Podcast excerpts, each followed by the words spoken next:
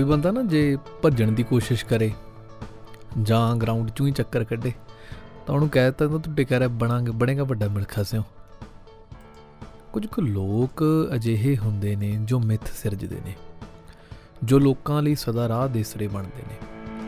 ਅਜਿਹੇ ਲੋਕਾਂ 'ਚੋਂ ਇੱਕ ਸਨ ਮਿਲਖਾ ਸਿੰਘ। ਅੱਜ ਦੇ ਸ਼ੋਅ ਦੇ ਵਿੱਚ ਅਸੀਂ ਉਹਨਾਂ ਬਾਰੇ ਗੱਲ ਕਰਾਂਗੇ। ਮਿਲਖਾ ਸਿੰਘ ਜੀ ਦਾ ਜਨਮ 20 ਨਵੰਬਰ 1929 ਦੇ ਵਿੱਚ ਗੋਬਿੰਦਪੁਰਾ, ਜਿਹੜਾ ਕਿ ਅੱਜਕੱਲ ਪਾਕਿਸਤਾਨ ਦੇ ਵਿੱਚ ਹੈ ਤੇ ਉਹਦਾ ਜਿਹੜਾ ਮੌਜੂਦਾ ਨਾਮ ਹੈ ਬਸਤੀ ਬੁਖਾਰੀ ਹੈ। ਮੁਜ਼ੱਫਰਗੜ੍ਹ ਦੇ ਕੋਲੇ ਇਹ ਪਿੰਡ ਹੈ, ਉੱਥੇ ਹੋਇਆ। ਮਿਲਖਾ ਸਿੰਘ ਦੇ ਪਿਤਾ ਸੰਪੂਰਨ ਸਿੰਘ ਇੱਕ ਸਧਾਰਨ ਜ਼ਿਮੀਂਦਾਰ ਪਰਿਵਾਰ ਦੇ ਵਿੱਚੋਂ ਸਨ।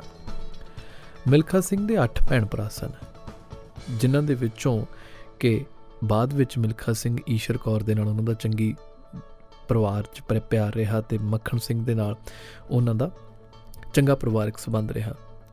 ਤੇ ਮੱਖਣ ਸਿੰਘ ਹੀ ਉਹਨਾਂ ਦੇ ਪਿੰਡ 'ਚੋਂ ਪਹਿਲੇ ਅਜਿਹੇ ਸ਼ਖਸ ਸਨ ਜਿਨ੍ਹਾਂ ਨੇ 10ਵੀਂ ਕੀਤੀ। ਪਿੰਡ ਦੇ ਵਿੱਚ ਕੋਈ ਸਕੂਲ ਨਹੀਂ ਸੀ। ਪਿੰਡ ਦੇ ਜਿਹੜੇ ਬੱਚੇ ਸਨ, ਉਹਨਾਂ ਨੂੰ ਪੜ੍ਹਨ ਦੇ ਲਈ ਨੇੜਲੇ ਪਿੰਡ ਜਾਣਾ ਪੈਂਦਾ ਸੀਗਾ। ਉਹ ਪਿੰਡ ਵੀ ਕਮ ਸੇ ਕਮ 5 ਤੋਂ 6 ਕਿਲੋਮੀਟਰ ਉੱਥੋਂ ਦੂਰ ਸੀ। ਉੱਥੇ ਜਦੋਂ ਜਾਂਦੇ ਤਾਂ ਰਾਹ ਦੇ ਵਿੱਚ ਨਹਿਰ ਵੀ ਉਹਨਾਂ ਨੂੰ ਪਾਰ ਕਰਨੀ ਪੈਂਦੀ। ਮਿਲਖਾ ਸਿੰਘ ਤੋਂ ਇੱਕ ਵਾਰੇ ਪੁੱਛਿਆ ਗਿਆ ਸੀ ਕਿ ਤੁਸੀਂ ਇੰਨੀ ਛੇਤੀ ਕਿਵੇਂ ਦੌੜ ਲੈਂਦੇ ਹੋ? ਤਾਂ ਮਿਲਖਾ ਸਿੰਘ ਨੇ ਕਿਹਾ ਸੀ ਕਿ ਮੈਂ ਸ਼ੁਰੂ ਤੋਂ ਹੀ ਇਸ ਚੀਜ਼ ਦੀ ਪ੍ਰੈਕਟਿਸ ਕੀਤੀ ਹੋਈ ਹੈ।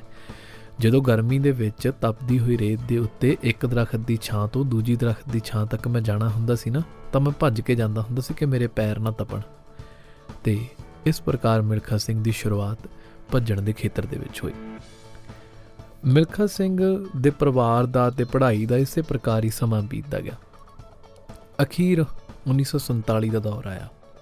ਮਿਲਖਾ ਸਿੰਘ ਉਸ ਵੇਲੇ 8ਵੀਂ ਕਲਾਸ ਦੇ ਵਿੱਚ ਸਨ।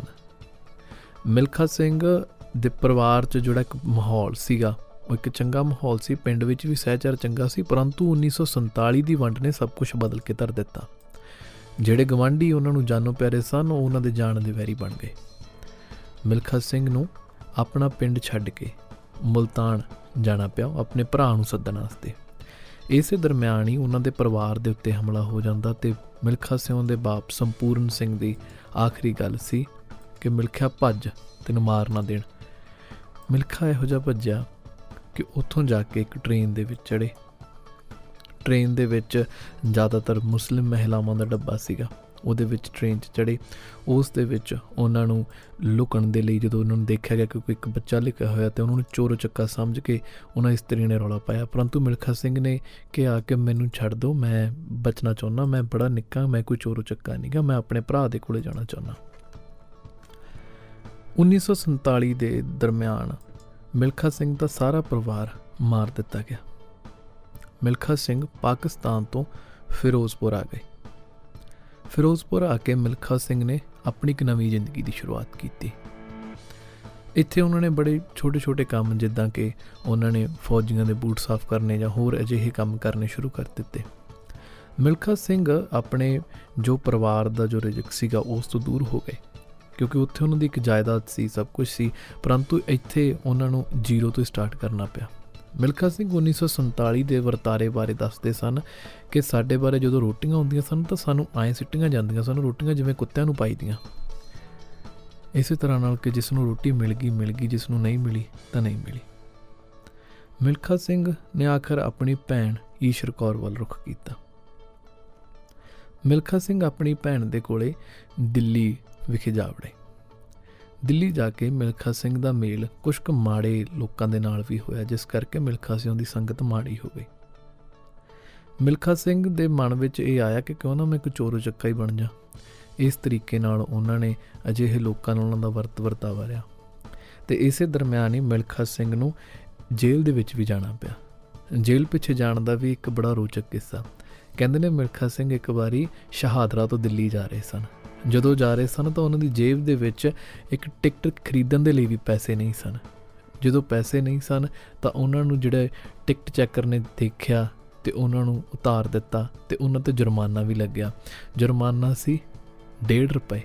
1.5 ਰੁਪਏ ਕਰਕੇ ਮਿਲਖਾ ਸਿੰਘ ਨੂੰ ਜੇਲ੍ਹ ਦੇ ਵਿੱਚ ਰਹਿਣਾ ਪਿਆ ਤੇ ਉਹਨਾਂ ਦੀ ਭੈਣ ਈਸ਼ਰ ਕੌਰ ਨੇ ਆਪਣੇ ਕੰਨਾਂ ਦੀਆਂ ਵਾਲੀਆਂ ਵੇਚ ਕੇ ਆਪਣੇ ਭਰਾ ਮਿਲਖਾ ਸਿੰਘ ਨੂੰ ਜੇਲ੍ਹ ਤੋਂ ਛੁਡਵਾਇਆ। ਪਰਿਵਾਰ ਦੇ ਵਿੱਚ ਪੈਸੇ ਦੀ ਵੀ ਜ਼ਰੂਰਤ ਸੀ। ਮਿਲਖਾ ਸਿੰਘ ਨੇ ਇਸ ਲਈ ਕਈ ਛੋਟੇ-ਮੋਟੇ ਕੰਮ ਵੀ ਕੀਤੇ। ਇਸੇ ਦਰਮਿਆਨ ਹੀ ਮਿਲਖਾ ਸਿੰਘ ਦੀ ਜੋ ਅਲੜਪਣੇ ਦੀ ਉਮਰ ਸੀ, ਉਹ ਵੀ ਚੱਲ ਰਹੀ ਸੀ। ਮਿਲਖਾ ਸਿੰਘ ਦਾ ਪਹਿਲਾ ਪਿਆਰ ਹੋਇਆ। ਪਰ ਉਹ ਪਿਆਰ ਕਿਸੇ ਕਾਰਨ ਕਰਕੇ ਸਿਰੇ ਨਹੀਂ ਚੜ ਸਕਿਆ। ਮਿਲਖਾ ਸਿੰਘ ਨੇ ਇੱਕ ਚੰਗੀ ਇੱਜ਼ਤ ਦੀ ਜ਼ਿੰਦਗੀ ਦੇਖਣ ਦੇ ਲਈ ਫੌਜ ਵਿੱਚ ਭਰਤੀ ਹੋਣ ਦਾ ਸੁਪਨਾ ਲਿਆ। ਫੌਜ ਵਿੱਚ ਤਿੰਨ ਵਾਰੀ ਉਹਨਾਂ ਨੇ ਭਰਤੀ ਲਈ ਟਰਾਈ ਕੀਤਾ। ਪਰੰਤੂ ਉਹ ਸਫਲ ਨਹੀਂ ਹੋ ਸਕੇ। ਆਖਰ 'ਚ ਚੌਥੀ ਵਾਰੀ 1952 ਦੇ ਵਿੱਚ ਮਿਲਖਾ ਸਿੰਘ ਫੌਜ ਦੇ ਵਿੱਚ ਭਰਤੀ ਹੋ ਗਏ। ਤੇ ਮਿਲਖਾ ਸਿੰਘ ਨੂੰ ਫੌਜ ਦੇ ਵਿੱਚ ਉਹ ਮਿਲਿਆ ਜਿਸ ਦੇ ਅਸਲ ਹੱਕਦਾਰ ਸਨ। ਇੱਕ ਇੱਜ਼ਤ ਤੇ ਪਿਆਰ ਭਰੀ ਜ਼ਿੰਦਗੀ। ਮਿਲਖਾ ਸਿੰਘ ਨੂੰ ਇਹ ਮਿਲਟਰੀ ਨੇ ਪ੍ਰੋਵਾਈਡ ਕਰਾਈ। ਇੱਕ ਵਾਰ ਦੀ ਗੱਲ ਹੈ ਕਿ ਫੌਜੀਆਂ ਦੇ ਵਿੱਚ ਇਹ ਗੱਲ ਚੱਲੀ ਕਿ ਅਸੀਂ ਕ੍ਰਾਸ ਕੰਟਰੀ ਰੇਸ ਰੱਖਣੀ ਹੈਗੀ। ਤੇ ਮਿਲਖਾ ਸਿੰਘ ਨੂੰ ਇਹ ਗੱਲ ਚੰਗੀ ਲੱਗੀ ਕਿ ਜਿਹੜਾ ਕੋਈ ਕ੍ਰਾਸ ਕੰਟਰੀ ਰੇਸ ਜਿੱਤੇਗਾ, ਉਹਨੂੰ ਉਹਦੇ ਭੋਜਨ ਦੇ ਵਿੱਚ ਵਾਧਾ ਮਿਲੇਗਾ। ਕੀ ਵਾਧਾ ਮਿਲੇਗਾ? ਇੱਕ ਗਲਾਸ ਦੁੱਧ ਦਾ। ਤੇ ਮਿਲਖਾ ਸਿੰਘ ਨੇ ਇੱਕ ਗਲਾਸ ਦੁੱਧ ਦੇ ਲਈ ਗੁਰਦੇਵ ਸਿੰਘ ਦੇ ਕਹਿਣ ਤੇ ਕ੍ਰਾਸ ਕੰਟਰੀ ਰੇਸ ਸ਼ੁਰੂ ਕਰ ਦਿੱਤੀ। ਮਿਲਖਾ ਸਿੰਘ ਸ਼ੁਰੂਆਤ ਦੇ ਵਿੱਚ ਨੰਗੇ ਪੈਰੀ ਭੱਜਦੇ ਸਨ। ਕਈ ਵਾਰੀ ਭੱਜਣ ਦੇ ਕਰਕੇ ਉਹਨਾਂ ਦੇ ਪੈਰਾਂ 'ਚ ਕੰਡੇ, ਪੱਥਰ ਰੋੜ ਚੁੱਭ ਜਾਂਦੇ ਸਨ। ਫਿਰ ਬਾਅਦ ਦੇ ਵਿੱਚ ਕੋਚ ਤੇ ਹੋਰ ਸਹਿਬਾਨਾਂ ਦੇ ਕਹਿਣ ਦੇ ਕਰਕੇ ਮਿਲਖਾ ਸਿੰਘ ਨੇ ਸਪਾਈਕਸ ਪਾਉਣੇ ਸ਼ੁਰੂ ਕਰ ਦਿੱਤੇ। Milkha Singh cross country race ਦੌੜ ਰਿਹਾ ਸੀ, ਵਧੀਆ ਚੱਲ ਰਿਹਾ ਸੀਗਾ, ਉਹਨਾਂ ਨੂੰ ਦੁੱਧ ਦਾ ਕਲਾਸ ਵੀ ਵਧ ਗਿਆ ਸੀਗਾ। ਤੇ ਕਿਹਾ ਗਿਆ ਕਿ ਮਿਲਖਾ ਸਿੰਘ ਤੁਸੀਂ ਐਂ ਕਰੋ, ਤੁਸੀਂ 400 ਮੀਟਰ ਦੀ ਦੌੜ ਦੌੜ ਸਕਦੇ ਹੋ। ਮਿਲਖਾ ਕਹਿੰਦਾ 400 ਮੀਟਰ ਕਿੰਨਾ ਹੁੰਦਾ? ਕਹਿੰਦਾ ਇੱਕ ਸਟੇਡੀਅਮ ਦਾ ਗਰਾਊਂਡ ਕਹਿੰਦਾ ਇਹੋ ਜਿਹਾ ਤਾਂ ਮੈਂ 10 ਗੇੜੇ ਕੱਢ ਸਕਦਾ। ਕਹਿੰਦੇ 10 ਗੇੜੇ ਨਹੀਂ। 10 ਗੇੜੇ ਜਿੰਨਾ ਦਮ ਤੂੰ ਸਿਰਫ ਇੱਕ ਗੇੜੇ 'ਚ ਹੀ ਲਾਉਣਾ ਤੇ ਮਿਲਖਾ ਸਿੰਘ ਨੇ ਜਿਹੜਾ 400 ਮੀਟਰ ਦੇ ਗਰਾਊਂਡ ਦਾ ਸੀ, ਉੱਥੇ ਇੱਕ ਜਿਹੜਾ ਦੌੜੇ ਉਹ ਤੇ ਕਿਆ ਖੂਬ ਦੌੜੇ। ਫੌਜ 'ਚ ਜੋ ਆਪਸੀ ਮੁਕਾਬਲੇ ਹੁੰਦੇ ਨੇ, ਉਹਦੇ ਵਿੱਚ ਵੀ ਮਿਲਖਾ ਸਿੰਘ ਅਵਲ ਰਹੇ। ਜਦੋਂ ਫੌਜ ਦੇ ਮੁਕਾਬਲੇ ਇਸ ਪ੍ਰਕਾਰ ਹੁੰਦੇ ਸਨ, ਤਾਂ ਮਿਲਖਾ ਸਿੰਘ ਸਭ ਤੋਂ ਅੱਗੇ ਹੋ ਕੇ ਭੱਜਦੇ ਸਨ। ਮਿਲਖਾ ਸਿੰਘ ਦੇ ਅੰਦਰ ਜੁੜੀ ਸਪੋਰਟਸਮੈਨਸ਼ਿਪ ਵਾਲੀ ਇੱਕ ਸਪਿਰਿਟ ਹੈ, ਉਸ ਦਾ ਸ਼ੁਰੂਆਤ ਹੋ ਚੁੱਕੀ ਸੀ। ਮਿਲਖਾ ਸਿੰਘ ਦਾ ਖੇਡਾਂ ਦੇ ਵਿੱਚ ਆਗਮਨ ਸ਼ੁਰੂ ਹੋ ਚੁੱਕਿਆ ਸੀ।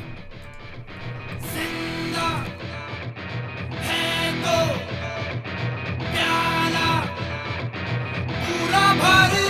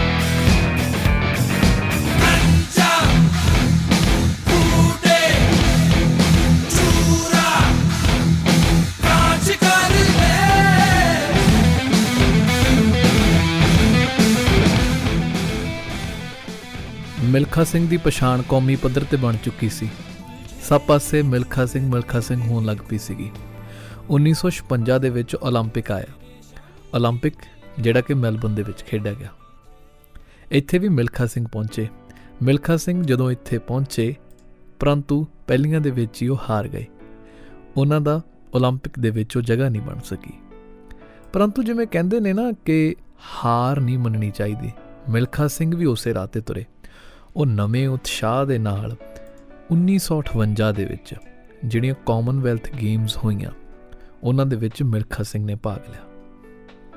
ਮਿਲਖਾ ਸਿੰਘ ਨੇ ਇੱਥੇ ਇੱਕ ਨਵਾਂ ਕੀਰਤੀਮਾਨ ਸਥਾਪਿਤ ਕੀਤਾ। ਮੈਲਕਮ ਸਪੈਂਸ ਨੂੰ ਹਰਾ ਕੇ 440 ਗਜ ਦੀ ਦੌੜ ਦੇ ਵਿੱਚ ਪਹਿਲਾ ਸਥਾਨ ਹਾਸਲ ਕੀਤਾ। ਮੈਲਕਮ ਸਪੈਂਸ ਬਾਰੇ ਮੈਂ ਤੇ ਦੱਸ ਦੇਣਾ ਚਾਹੁੰਦਾ ਕਿ ਉਸ ਵਕਤ ਉਹ ਵਿਸ਼ਵ ਰਿਕਾਰਡ ਵਿਜੇਤਾ ਸਨ। ਮਿਲਖਾ ਸਿੰਘ ਨੇ ਨਾਲੇ ਰਿਕਾਰਡ ਤੋੜਿਆ, ਨਾਲੇ 골ਡ ਮੈਡਲ ਜਿੱਤਿਆ। ਇਹ ਆਪਣੇ ਆਪ ਦੇ ਵਿੱਚ ਬੜੀ ਖੂਬਸੂਰਤ ਗੱਲ ਆ। ਮਿਲਖਾ ਸਿੰਘ ਦੇ ਬਾਰੇ ਜਿਹੜਾ ਇਹਦੇ ਮੈਚ ਦੀ ਗੱਲ ਕਰ ਰਹੇ ਦੇ ਬਾਰੇ ਰਿਹਾਨ ਫਜ਼ਲ ਨੇ ਬੜੀ ਖੂਬਸੂਰਤ ਰਿਪੋਰਟ ਤਿਆਰ ਕੀਤੀ ਸੀ। ਮਿਲਖਾ ਸਿੰਘ ਦੱਸਦੇ ਨੇ ਕਿ ਉਸ ਤੋਂ ਇੱਕ ਦਿਨ ਪਹਿਲਾਂ ਮੈਨੂੰ ਨੀਂਦ ਨਹੀਂ ਆਈ ਸੀ। 440 ਗੱਜ ਦਾ ਜੋ ਸੈਮੀ ਫਾਈਨਲ ਸੀਗਾ, ਉਹ ਅਗਲੇ ਦਿਨ ਸੀ। ਮੈਂ ਆਰਾਮ ਕੀਤਾ, ਇਸ਼ਨਾਨ ਕੀਤਾ, ਦੁਪਹਿਰੇ ਉੱਠਿਆ ਖਾਣਾ ਖਾਦਾ ਪਰੰਤੂ ਖਾਣਾ ਬੜਾ ਘੱਟ ਖਾਦਾ 1 ਵਜੇ ਦੇ ਕਰੀਬ ਮੈਂ ਕੰਗੀ ਫੇਕ ਆਪਦੇ ਸਿਰਾਂ ਕੇਸਾਂ 'ਚ ਕੀਤੀ, ਫਿਰ ਜੂੜੇ ਤੇ ਰਮਾਲ ਬੰਨਿਆ ਮੈਂ ਤਿਆਰ ਹੋਇਆ। ਆਪਣੇ ਜੋ 에ਅਰ ਇੰਡੀਆ ਦਾ ਬੈਗ ਸੀ ਮੈਨੂੰ ਦਿੱਤਾ ਗਿਆ। ਉਹਦੇ ਵਿੱਚ ਮੈਂ ਸਮਾਨ ਪਾਇਆ ਟਰੈਕ ਸੂਟ ਪਾਇਆ, ਪਰਮਾਤਮਾ ਨੂੰ ਧਿਆਇਆ। ਤੇ ਮੈਨੂੰ ਇੰਤਜ਼ਾਰ ਸੀ ਕਿ ਹੁਣ ਮੈਂ ਮੈਚ ਖੇਡਣ ਜਾਵਾਂਗਾ। ਮੇਰੀ ਟੀਮ ਮੇਰਾ ਬਾਹਰ ਇੰਤਜ਼ਾਰ ਕਰ ਰਹੀ ਸੀ। ਮੇਰੇ ਵੱਲੀ ਵੇਖ ਕੇ ਮਜ਼ਾਕ ਉਡਾਏਗਾ ਕਿ ਮਿਲਖੇ ਅੱਜ ਤੇਰਾ ਰੰਗ ਉੱਡਿਆ ਲੱਗ ਰਿਹਾ। ਕੋਚ ਹਾਰਡਵਰਡ ਮੇਰੇ ਕੋਲੇ ਆਏ ਤੇ ਉਹਨਾਂ ਕਿਹਾ ਕਿ ਅੱਜ ਦੀ ਦੌੜ ਤੈਨੂੰ ਬਣਾ ਵੀ ਸਕਦੀ ਏ ਤੇ ਤੈਨੂੰ ਹਰਾ ਵੀ ਸਕਦੀ ਏ। ਤੇ ਉਹਨਾਂ ਨੇ ਮੈਨੂੰ ਹੋਰ ਬਰੀਕੀਆਂ ਮਿਲਖਾ ਸਿੰਘ ਦੇ ਕਹਿਣ ਮੁਤਾਬਕ ਦੱਸੀਆਂ। ਤੇ ਉਹਨਾਂ ਨੇ ਮੈਨੂੰ ਹੌਸਲਾ ਦਿੱਤਾ ਕਿ ਮਿਲਖੇ ਤੂੰ ਇਹ ਕਰ ਸਕਦਾ। 440 ਯਾਰਡ ਦੀ ਜਿਹੜੀ ਪਹਿਲੀ ਕਾਲ ਸੀਗੀ। ਉਹ 3:30 ਮਿੰਟ ਤੇ ਆਈ। ਮੈਂ ਉਸ ਟਾਈਮ ਤੇ ਤਸਮੇ ਬਣ ਰਿਹਾ ਸੀ ਤਾਂ ਉਦੋਂ ਦੂਜੀ ਕਾਲ ਆਈ। ਟਰੈਕ ਸੂਟ ਉਤਾਰਿਆ ਤੇ ਗਰਾਊਂਡ ਦੇ ਵਿੱਚ ਪਹੁੰਚ ਗਿਆ। ਜਿਸ ਤਰ੍ਹਾਂ ਦੀ ਲਾਈਨ ਦੀ ਪੋਜੀਸ਼ਨਿੰਗ ਸੀ ਉਹ ਵੀ ਬੜੀ ਖੂਬਸੂਰਤ ਢੰਗ ਦੇ ਨਾਲ ਵਿਆਖਿਆ ਦੱਸਿਆ ਹੋਇਆ ਹੈਗਾ ਕਿ ਪਹਿਲੀ ਜਿਹੜੀ ਲੇਨ ਸੀ ਉਹਦੇ ਉੱਤੇ ਇੰਗਲੈਂਡ ਦੇ ਸਾਲਸਬਰੀ ਸਨ। ਦੂਜੇ ਨੰਬਰ ਤੇ ਅਫਰੀਕਾ ਦੇ ਸਪੈਂਸ ਜਿਹੜੇ ਵਿਸ਼ਵ ਰਿਕਾਰਡ ਉਸ ਸਮੇਂ ਦੇ ਵਿਜੇਤਾ ਸਨ। ਤੀਜੇ ਨੰਬਰ ਤੇ ਆਸਟ੍ਰੇਲੀਆ ਦੇ ਕੇਡ ਸਨ ਚੌਥੇ ਨੰਬਰ ਤੇ ਜ਼ਮੈਕਾ ਦੇ ਗਾਸਪਰ, ਤੇ ਪੰਜਵੇਂ ਨੰਬਰ ਤੇ ਕੈਨੇਡਾ ਦੇ ਟੋਬੈਕ, ਤੇ ਛੇਵੇਂ ਨੰਬਰ ਤੇ ਭਾਰਤ ਦੀ ਨੁਮਾਇੰਦਗੀ ਕਰ ਰਹੇ ਸਨ, ਮਿਲਖਾ ਸਿੰਘ। ਅਖੀਰ ਗੋਲੀ ਚੱਲੀ, ਇਸ਼ਾਰਾ ਹੋਇਆ ਤੇ ਦੌੜ ਸ਼ੁਰੂ ਹੋ ਗਈ। ਮਿਲਖਾ ਸਿੰਘ ਤੇ ਹੋਰ ਬਾਕੀ ਖਿਡਾਰੀ ਇਸ ਤਰ੍ਹਾਂ ਭੱਜੇ ਕਿ ਜਿਵੇਂ ਉਹਨਾਂ ਮਗਰ ਭੁੰਡਾਂ ਦਾ ਖੱਖਰ ਪੈ ਗਿਆ ਹੋਵੇ। ਜਦੋਂ ਭੱਜੇ ਤਾਂ ਸਭ ਆਪਣਾ ਪੂਰੀ ਵਾਹ ਹੀ ਭੱਜ ਰਹੇ ਸਨ। ਮਿਲਖਾ ਸਿੰਘ ਨੇ ਆਪਣੀ ਪੂਰੀ ਵਾਹ ਲਾ ਕੇ ਭੱਜੇ ਤੇ ਅਖੀਰ ਤੇ ਉਹਨਾਂ ਨੇ ਆਪਣੀ ਹਿੱਕ ਦੇ ਨਾਲ ਟੇਪ ਨੂੰ ਟੱਚ ਕੀਤਾ ਤੇ ਉਹ ਜਿੱਤ ਗਏ। ਮਿਲਖਾ ਸਿੰਘ ਦੱਸਦੇ ਨੇ ਕਿ ਉਹਦੇ ਡਿੱਗਣ ਦੇ ਨਾਲ ਮੈਂ ਬੇਹੋਸ਼ ਹੋ ਗਿਆ, ਪਰੰਤੂ ਮੈਂ ਜਿੱਤ ਗਿਆ। ਜਦੋਂ ਇਸ ਤਰ੍ਹਾਂ ਨਾਲ ਜਿੱਤਿਆ ਤਾਂ ਜਦੋਂ ਮੈਂ ਜਿੱਤ ਗਿਆ ਤੇ ਆਪਣੇ ਆਪ ਦੇ ਵਿੱਚ ਇੰਨੀ ਖੁਸ਼ੀ ਹੋਈ ਤਾਂ ਮੈਨੂੰ ਮੇਰੇ ਸਾਥੀਆਂ ਨੇ ਆ ਕੇ ਤਿਰੰਗੇ ਵਿੱਚ ਲਪੇਟਿਆ। ਮੈਂ ਸਾਰੇ ਗਰਾਊਂਡ ਦਾ ਇੱਕ ਵਿਕਟਰੀ ਗੇੜਾ ਮਾਰਿਆ ਤੇ ਜਦੋਂ ਮਾਰਿਆ ਅਖੀਰ ਦੇ ਵਿੱਚ ਕੁਈਨ ਐਲਿਜ਼ਾਬੈਥ ਨੇ ਮੈਨੂੰ ਨੰਬਰ 1 ਦੇ ਸਟੈਂਡ ਤੇ ਖੜਾ ਕੇ ਮੇਰੇ ਗਲੇ ਵਿੱਚ ਮੈਡਲ ਪਾਇਆ। ਇਹ ਮੇਰੇ ਲਈ ਇੱਕ ਬੜਾ ਖੂਬਸੂਰਤ ਮੌਕਾ ਸੀ। ਵਿਜੇ ਲక్ష్ਮੀ ਪੰਡਿਤ ਜਿਹੜੇ ਕਿ ਇੰਗਲੈਂਡ ਉਸ ਸਮੇਂ ਦੇ ਸਦਰ ਸਨ, ਉਹ ਉੱਥੇ ਆਏ ਤੇ ਉਹਨਾਂ ਨੇ ਕਿਹਾ ਕਿ ਮੈਨੂੰ ਪੰਡਿਤ ਨਹਿਰੂ ਜੀ ਨੇ ਭੇਜਿਆ। ਮਿਲਖਾ ਜੀ ਤੁਸੀਂ ਕਮਾਲ ਕਰ ਦਿੱਤੀ ਹੈ ਤੁਸੀਂ ਦੱਸੋ ਤੁਹਾਨੂੰ ਕੀ ਚਾਹੀਦਾ? ਮਿਲਖਾ ਸਿੰਘ ਇਸ ਘਟਨਾ ਦੇ ਬਾਰੇ ਆਪਣੀ ਇੱਕ ਇੰਟਰਵਿਊ ਵਿੱਚ ਜ਼ਿਕਰ ਕਰਦੇ ਸਨ ਕਿ ਜਦੋਂ ਮੈਂ ਚਾਹੁੰਦਾ ਤਾਂ ਮੈਂ ਉਹਨਾਂ ਤੋਂ ਇੱਕ ਜ਼ਮੀਨ ਮੰਗ ਸਕਦਾ ਸੀ। ਮੈਂ ਚਾਹੁੰਦਾ ਤਾਂ ਉਹਨਾਂ ਤੋਂ ਇੱਕ ਮਹਿਲ ਘਰ ਮੰਗ ਸਕਦਾ ਸੀ ਚੰਗਾ। ਮੈਂ ਚਾਹੁੰਦਾ ਆਪਣੇ ਲਈ ਇੱਕ ਨੌਕਰੀ ਮੰਗ ਸਕਦਾ ਸੀ, ਪਰੰਤੂ ਮੈਂ ਕੀ ਮੰਗਿਆ? ਮੈਂ ਮੰਗਿਆ ਮੇਰੇ ਲਈ, ਮੇਰੇ ਨਾਂ ਤੇ ਇੱਕ ਦਿਨ ਦੀ ਸਰਕਾਰੀ ਛੁੱਟੀ ਪੂਰੇ ਭਾਰਤ ਦੇ ਵਿੱਚ ਕੀਤੀ ਜਾਵੇ। ਮਿਲਖਾ ਸਿੰਘ ਨੇ ਆਪਣੇ ਮੁਕੱਦਰਾਂ ਨੂੰ ਤੇਜ਼ ਭੱਜ ਕੇ ਜਿੱਤ ਲਿਆ। ਮਿਲਖਾ ਸਿੰਘ ਮਿਲਖਾ ਸਿੰਘ ਹੋ ਗਏ।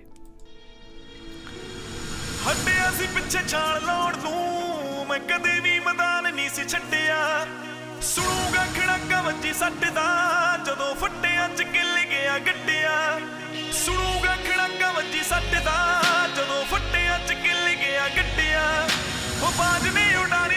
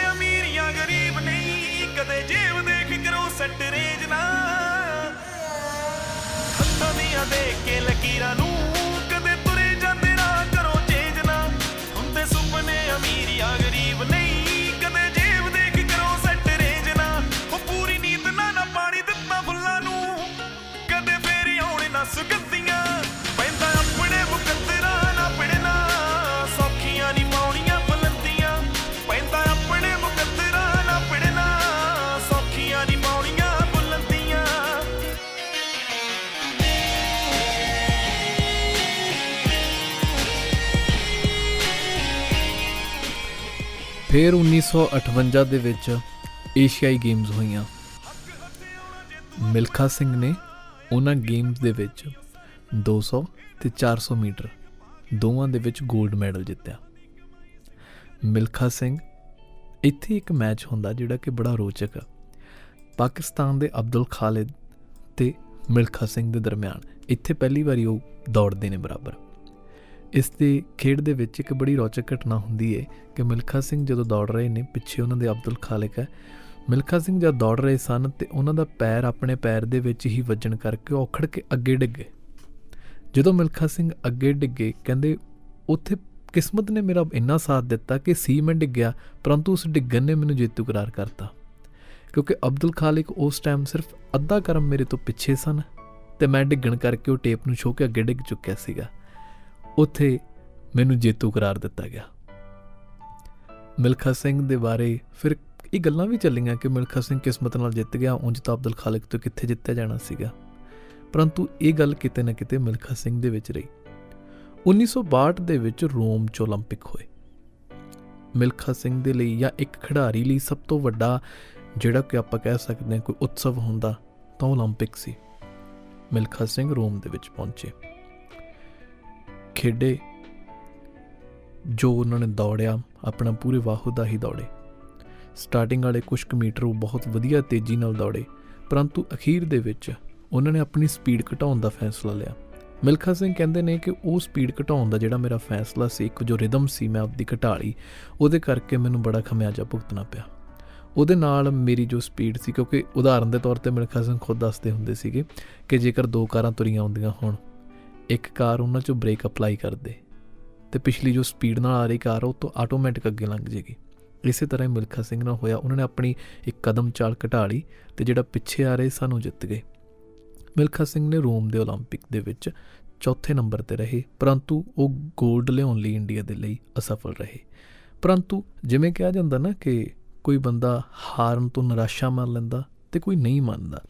ਮਿਲਖਾ ਸਿੰਘ ਨੇ ਇੱਥੇ ਆਪਣੀ ਨਿਰਾਸ਼ਾ ਨਹੀਂ ਮੰਨੀ। ਉਹਨਾਂ ਨੇ ਹੋਰ ਵਧੀਆ ਤਰੀਕੇ ਦੇ ਨਾਲ ਤਿਆਰੀਆਂ ਕੀਤੀਆਂ। ਮਿਲਖਾ ਸਿੰਘ ਦੇ ਇੱਕ ਠੋਕਰ ਦੇ ਵਾਂਗ ਸੀ। ਮਿਲਖਾ ਸਿੰਘ ਜਦੋਂ ਠੋਕਰ ਲੱਗੀ, ਉਹ ਠੋਕਰ ਇੱਕ ਸੰਭਲ ਨਾਸਤੇ ਹੁੰਦੀ ਆ। ਮਿਲਖਾ ਸਿੰਘ ਉਸ ਠੋਕਰ ਨਾਲ ਸੰਭਲੇ ਤੇ ਅੱਗੇ ਹੋਰ ਸੋਨਾ ਬਣ ਕੇ ਉੱਭਰੇ। ਉਹ ਠੋਕਰੀ ਠੋਕਰੀ ਖਾ ਕੇ ਉੱਠੀਏ, ਬੱਲਿਆ ਪੈਰ ਪਿੱਛੇ ਨਾ ਪੁੱਟੀਏ। ਠੋਕਰੀ ਠੋਕਰੀ ਖਾ ਕੇ ਉੱਠੀਏ, ਬੱਲਿਆ ਪੈਰ ਪਿੱਛੇ ਨਾ ਪੁੱਟੀਏ।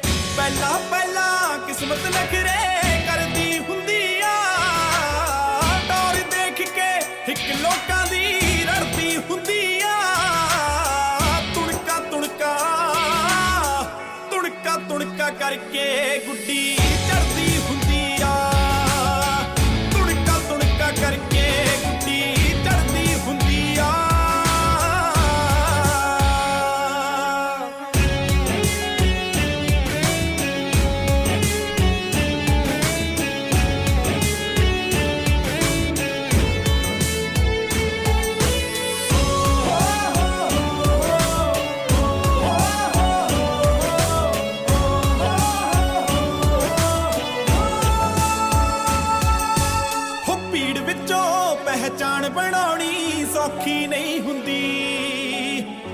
ਗੋਕੇ ਦੁੱਧ ਤੇ ਮੱਖਣਾ ਮੱਖਣੀ ਚੌਖੀ ਨਹੀਂ ਹੁੰਦੀ।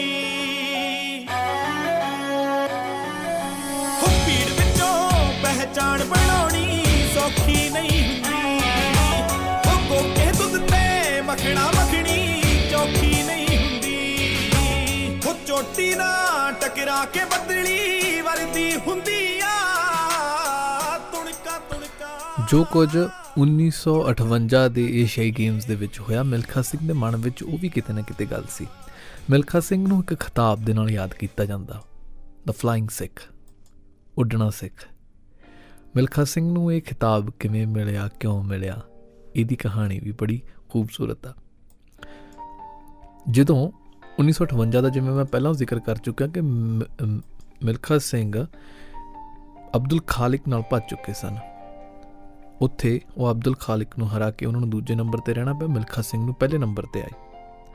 ਪਰੰਤੂ ਲੋਕਾਂ ਦੇ ਵਿੱਚ ਜੋ ਗੱਲ ਫੈਲੀ ਹੋਈ ਸੀ ਕਿ ਮਿਲਖਾ ਸਿੰਘ ਆਪਣੀ ਕਿਸਮਤ ਨਾਲ ਜਿੱਤ ਗਿਆ, ਉਂਝ ਨਹੀਂ ਜਿੱਤ ਸਕਦਾ ਸੀਗਾ। ਪਾਕਿਸਤਾਨ ਨੇ ਇੱਕ ਇਨਵੀਟੇਸ਼ਨ ਭਾਰਤ ਨੂੰ ਭੇਜਿਆ ਕਿ ਤੁਸੀਂ ਆਪਣੇ ਬੈਸਟ ਐਥਲੀਟ ਮਿਲਖਾ ਸਿੰਘ ਨੂੰ ਪਾਕਿਸਤਾਨ 'ਚ ਭੱਜਣ ਲਈ ਭੇਜੋ। ਪਰੰਤੂ ਮਿਲਖਾ ਸਿੰਘ ਨੇ ਮੀਡੀਆ ਦੇ ਵਿੱਚ ਪਹਿਲਾਂ ਹੀ ਨਾ ਕਰ ਦਿੱਤੀ ਕਿ ਮੈਂ ਨਹੀਂ ਜਾਵਾਂਗਾ। ਫਿਰ ਪੰਡਿਤ ਜਵਾਹਰ ਲਾਲ ਨਹਿਰੂ, ਜਿਹੜੇ ਕਿ ਉਸ ਸਮੇਂ ਮੌਜੂਦਾ ਭਾਰਤ ਦੇ ਪ੍ਰਧਾਨ ਮੰਤਰੀ ਸਨ। ਉਹਨਾਂ ਦੇ ਕਹਿਣ ਤੇ ਪਾਕਿਸਤਾਨ ਜਾਣ ਲਈ ਮਿਲਖਾ ਸਿੰਘ ਨੇ ਹਾਂ ਕਰ ਦਿੱਤੀ। ਮਿਲਖਾ ਸਿੰਘ ਦੇ ਅੱਗੇ ਕੌਣ ਸਨ? ਅਬਦੁਲ ਖਾਲਿਕ, ਜਿਨ੍ਹਾਂ ਨੂੰ ਕਿ ਪੰਡਿਤ ਜਵਾਹਰ ਲਾਲ ਨਹਿਰੂ ਨੇ ਇੱਕ ਖਿਤਾਬ ਦਿੱਤਾ ਹੋਇਆ ਸੀਗਾ ਕਿ ਪਰਿੰਦਾ ਏਸ਼ੀਆ। ਅਬਦੁਲ ਖਾਲਿਕ, ਪਰਿੰਦਾ ਏਸ਼ੀਆ ਤੇ versus Milkha Singh.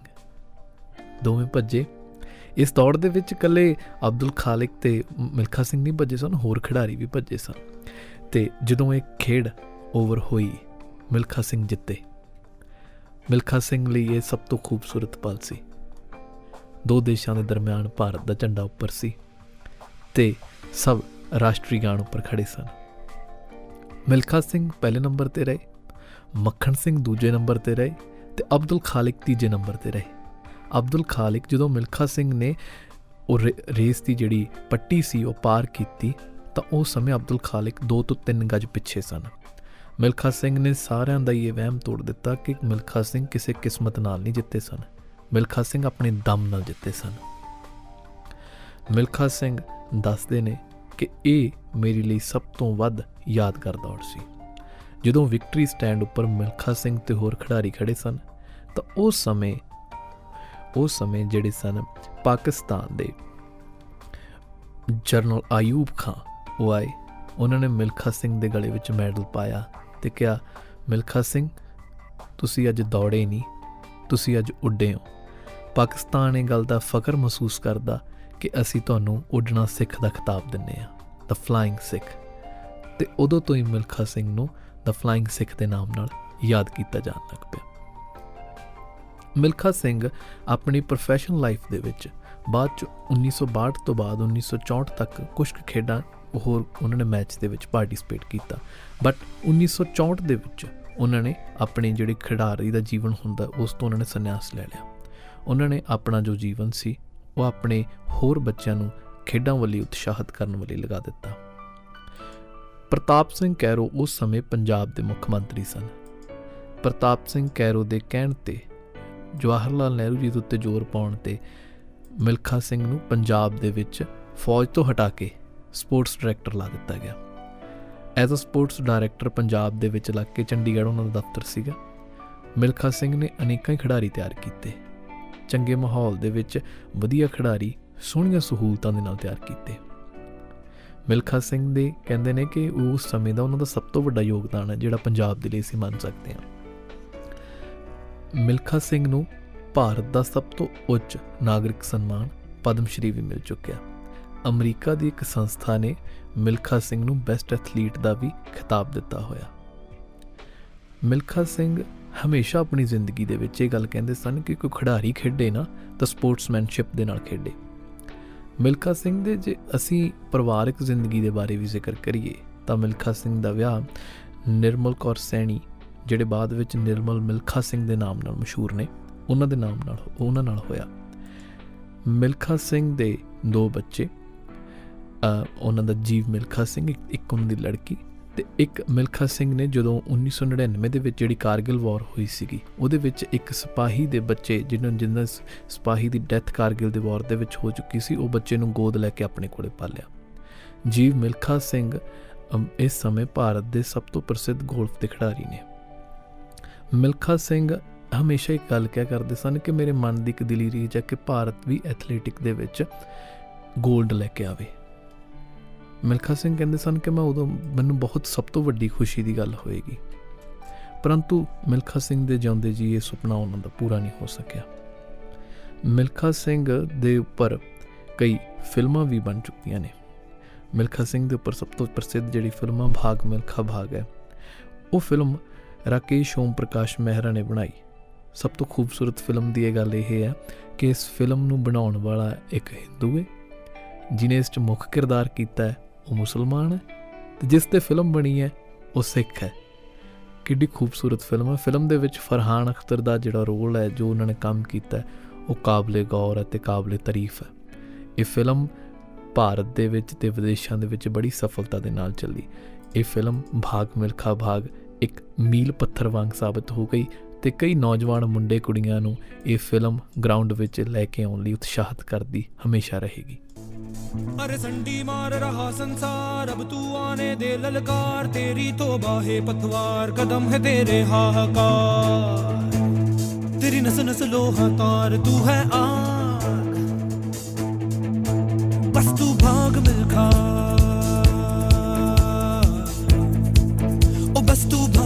baka baka baka baka baka baka baka